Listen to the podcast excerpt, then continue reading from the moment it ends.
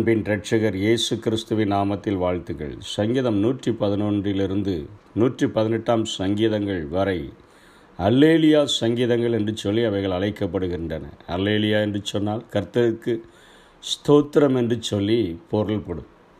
இங்கே சங்கீதக்காரன் ஆண்டவர் செய்த தங்களுடைய வாழ்வில் செய்த நற்கிரியைகளுக்காக ஆண்டவருக்கு செம்மையானவர்களுடைய சங்கத்திலும் சபையிலும் முழு இருதயத்தோடு கூட துதிக்க வேண்டும் என்று சொல்லி இங்கே கற்றுக் கொடுக்கிறதை பார்க்கிறோம். கர்த்தரின் செய்கைகள் பெரியவைகளும் அவைகளில் பிரியப்படுகிற எவராலும் ஆராயப்படுகிறவைகளுமாய் இருக்கிறது அவருடைய செய்கைகளை ஆராய்ந்து பார்த்து அவைகளின் மேல் பிரியம் வைத்தால்தான் ஆண்டவருக்கு நாம் நன்றி செலுத்த முடியும் என்று சொல்லி அவர் சொல்லுகிறதை பார்க்கிறோம். சங்கீதக்காரன் ஆகிய தாவிதும் அநேக இடங்களில் அவர் அழகாக சொல்லுகிறார். சங்கீதம் முப்பத்தைந்து பதினெட்டிலே மகா சபையிலே உம்மை துதிப்பேன். திரளான ஜனங்களுக்குள்ளே உம்மை புகழுவேன். நூற்றி ஏழு முப்பத்தி ரெண்டில் சங்கீதக்காரனாகி தாவி சொல்கிறார் ஜனங்களின் சபையிலே அவரை உயர்த்தி சங்கத்திலும் அவரை போற்றுவார்களாக என்று சொல்லுகிறார்.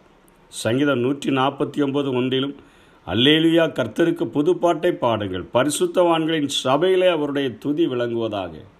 அவரை தனிப்பட்ட வாழ்க்கையிலும் மகா சபையிலும் கம்பீரமாக மகா சத்தமாக அவரை துதிப்பதற்கு வேதம் நமக்கு அது அறிவுறுத்தக்கூடியதாக இருக்கிறது. எதற்காக?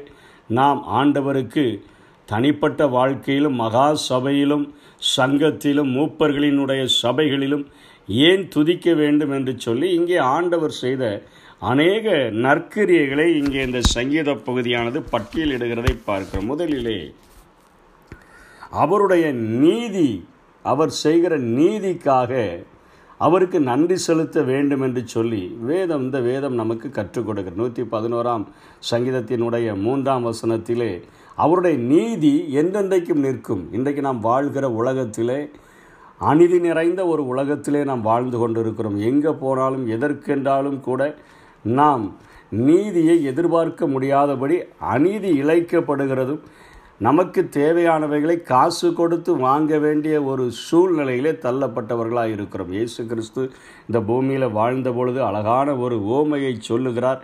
சோர்ந்து போகாமல் எப்பொழுதும் ஜபம் பண்ண வேண்டும் என்பதற்காக ஒரு ஓமையை கற்றுக் கொடுக்கும் பொழுது அதை நீதியிலிருந்து கற்றுக் கொடுக்கிறதை பார்க்கிறோம். ஒரு பட்டணத்தில் ஒரு அழகான கதையை சொல்கிறான் நியாயாதிபதி ஒருவன் இருந்தான். தேவனுக்கு அவன் பயப்படாத மனுஷன். மனுஷனையும் மதிக்க மாட்டான். அந்த பட்டணத்தில் ஒரு விதவை இருந்தால் அவள் அவனிடத்தில் போய் எனக்கு எதிராளிக்கும் உள்ள பிரச்சனையில் நீர் நியாயம் செய்ய வேண்டும் என்று சொல்லி அவனோடு விண்ணப்பம் பண்ணி கொண்டே இருந்தாள். வெகு நாள் வரைக்கும் அவனுக்கு மனதில்லை. பின்பு அவன் நான் தேவனுக்கு பயப்படாமலும் மனுஷரை மதியாமலும் இருந்தும் இந்த விதவை என்னை எப்பொழுதும் தொந்தரவு செய்து கொண்டே இருக்கிறாளே இவளனை அலட்டி கொண்டே இருக்கிறாளே அதற்காக இவளுக்கு நியாயம் செய்ய வேண்டும் என்று சொல்லி தனக்குள்ளே சொல்லி கொண்டான் என்று விட்டு அங்கே ஆண்டவர் தன்னுடைய இருதயத்தை வெளிப்படுத்துகிறார். பின்னும் கர்த்தர் அவர்களை நோக்கி அநீதியுள்ள அந்த நியாயாதிபதி சொன்னதை சிந்தித்து பாருங்கள். அந்தபடியே தேவன் தம்மை நோக்கி இரவும் பகலும் கூப்பிடுகிறவர்களாகிய தம்மால் தெரிந்து கொள்ளப்பட்டவர்களுடைய விஷயத்தில் நீடிய பொறுமை உள்ளவராயிருந்து அவர்களுக்கு நியாயம் செய்யாமல் இருப்பாரோ? சீக்கிரத்தில் அவர்களுக்கு நியாயம் செய்வார் என்று சொல்லுகிறார். இந்த உலகத்தில் நியாயம் நீதி என்பதை நாம் பெற்றுக்கொள்ளணும்னு சொன்னால் தேவ சன்னிதானத்தில் இருந்து தான் பெற்றுக்கொள்ள முடியும். அவர் ஒருவர் தான் இந்த உலகத்தில். நீதி செய்ய முடியும் நியாயம் செய்ய முடியும். அதனால தான் சங்கீதக்காரன் அழகாக சொல்கிறாரு சிறுமைப்பட்டவர்களுக்கு கர்த்தர் அடைக்கலமானவர். நெருக்கப்படுகிற காலங்களில் அவரே தஞ்சமானவர். சங்கீதம் ஒம்பது எட்டாம் வசனத்தில் சொல்லுகிறார் அவர் பூச்சகரத்தை நீதியாய் நியாயம் தீர்த்து சகல ஜனங்களுக்கும் செம்மையாய் நீதி செய்வார் என்று சொல்லுகிறார்.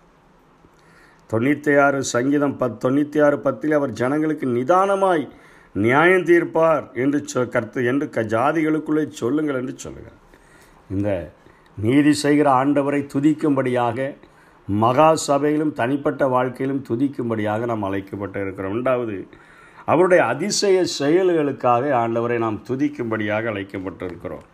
அவருடைய அதிசய சிலை செயல்களுக்காகவும் இரக்கமும் மனதுருக்கமும் உடைய ஆண்டவராய் அவர் இருக்கிறபடியினாலும் வேதம் நம்மை துதிக்கும் படியாக அழைக்கிறது சங்கீதம் எழுபத்தி ஏழாம் அதிகாரத்தில் பத்தொம்போது இருபதில் அவருடைய செயல்களை நாம் ஆராய்ந்து பார்த்தால்தான் அவரை துதிக்க முடியும். உமது வழி கடலிலும் அது பாதைகள் திரண்ட தண்ணீர்களிலும் இருந்தது. உமது காலடிகள் தெரியப்படாமற் போயிற்று. ஆண்டவர் செங்கடலில் அந்த ஜனங்கள் இன்றைக்கெல்லாம் பாலம் கட்டி அத்தனையாக எத்தனையோ வருடங்கள் கழித்துதான் அந்த கடலிலே பாதைகளை மனிதர்களால் அமைக்க முடிகிறது. ஆனால் அன்றைக்கு இஸ்ரவேல் ஜனங்கள் செங்கடலுக்கு முன்பாக வந்து நிற்கும்பொழுது பின்பாக பார்வோனின் சேனை. ஒரு நிமிடத்தில் ஆண்டவர் கடலிலே வழியை ஏற்படுத்தி அவருடைய பாதைகளை திரண்ட தண்ணீர்களில் ஆண்டவர் அமைத்து கொடுக்கிறார். அவருடைய காலடிகள் தெரியப்படாமற் போயிட்டு அவ்வளவு அந்த தண்ணீர்களெல்லாம் அவரை கண்டு ஜனங்கள் ஜலங்கள் உண்மை கண்டு உண்மை கண்டது தேவனே ஜலங்கள் உண்மை கண்டு தத்தளித்தது ஆழங்களும் கலங்கினது.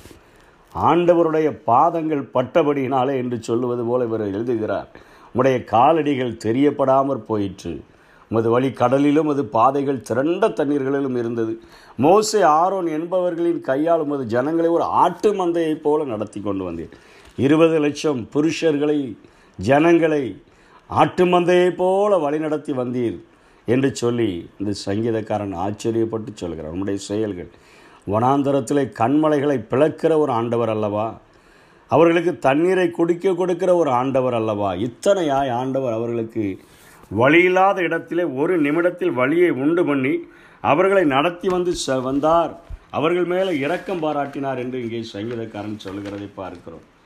நூற்றி பதினோராம் அஸ் அதிகாரத்தில் அந்த ஐந்தாம் வசனத்திலே ஆகாரம் கொடுத்தார்.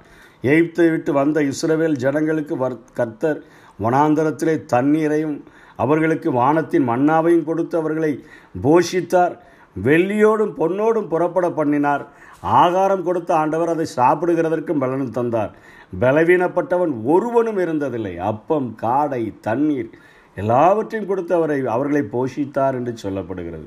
நூற்றி பதினொன்று ஐந்திலே திரும்ப சொல்லப்படுகிறது. அவர்களுக்கு ஆண்டவர் சுதந்திரம் கொடுத்தார் என்று சொல்லி. புறஜாதி இதுகளுடைய தேசங்களை நூற்றி ஐந்தாம் அதிகாரம் நாற்பத்தி ஐந்து நாலு நாற்பத்தி ஐந்தில் சொல்லுகிறது. புறஜாதிகளுடைய தேசங்களை கொடுத்தார். பாலும் தேனும் ஓடுகிற ஒரு தேசத்தில் கொண்டு வந்து அவர்களுக்கு ஆண்டவர் தாபரிக்கிற ஒரு நாட்டை கொடுத்தார். ஒரு நாடையே கொடுத்த ஒரு ஆண்டவருக்கு நீங்கள் தனிப்பட்ட வாழ்க்கையிலும் நீங்கள் குடும்ப வாழ்க்கையிலும் நீங்கள் சபையிலும் சங்கத்திலும் மகா சபையிலும் ஆண்டவரை துதிக்கும் வேண்டும் என்று சொல்லி இந்த சங்கீதம் நமக்கு அறிவுறுத்தக்கூடியதாக இருக்கிறது நூற்றி பதினொன்று ஏழிலே சொல்கிறார் அவருடைய வழிகள் சத்தியமும் நியாயமும் ஆனவைகள். அதற்காக ஆண்டவரை துதிக்க வேண்டும் என்று சொல்கிறது அவருடைய நாமம் பரிசுத்தமும் பயங்கரமுமான ஒரு நாமம். அதற்காகவும் ஆண்டவரை நாம் துதிக்க வேண்டும் என்று சொல்லி இந்த சங்கீத பகுதியானது நமக்கு அறிவுறுத்தக்கூடியதாக இருக்கிறது. நம்முடைய வாழ்க்கையிலே தனிப்பட்ட வாழ்க்கையிலே சபை வாழ்விலே ஆண்டவரை துதிப்பதற்கு அவர் மேலே பிரியம் வச்சு அவருடைய சமூகத்தில் காத்திருப்பதற்கு ஒரு பிரியம் அவருடைய வேதத்தை படிப்பதற்கு ஒரு பிரியம் இப்படிப்பட்ட பிரியத்தோடு கூட அவரை தேடி அவருடைய வழிகளை ஆராய்ந்து பார்த்தா நமக்கு நன்றி செலுத்துகிறதற்கு இந்த உலகத்தில் நேரம் போதாது. ஆண்டவரை அப்படிப்பட்ட ஒரு துதிக்கிறவர்களாக அல்லேலியா என்று சொல்லி கர்த்தருக்கு ஸ்தோத்திரம் என்று சொல்லி அவரை ஆராதிக்கிறவர்களாக நாம் காணப்படுவோம். ஆசீர்வாதமான சந்ததியாக இந்த பூமியில் வாழ்வோம். அப்படிப்பட்ட கிருபைகளை தேவன் நமக்கு தந்தருள்வாராக. ஆமே கத்தரையே துதிப்பே. காலமெல்லாம் துதிப்பே. வல்லவர் நல்லவர் கிருபை உள்ளவர் என்றே பாடுவே. வல்லவர் நல்லவர் கிருபை உள்ளவர் என்றே பாடுவே.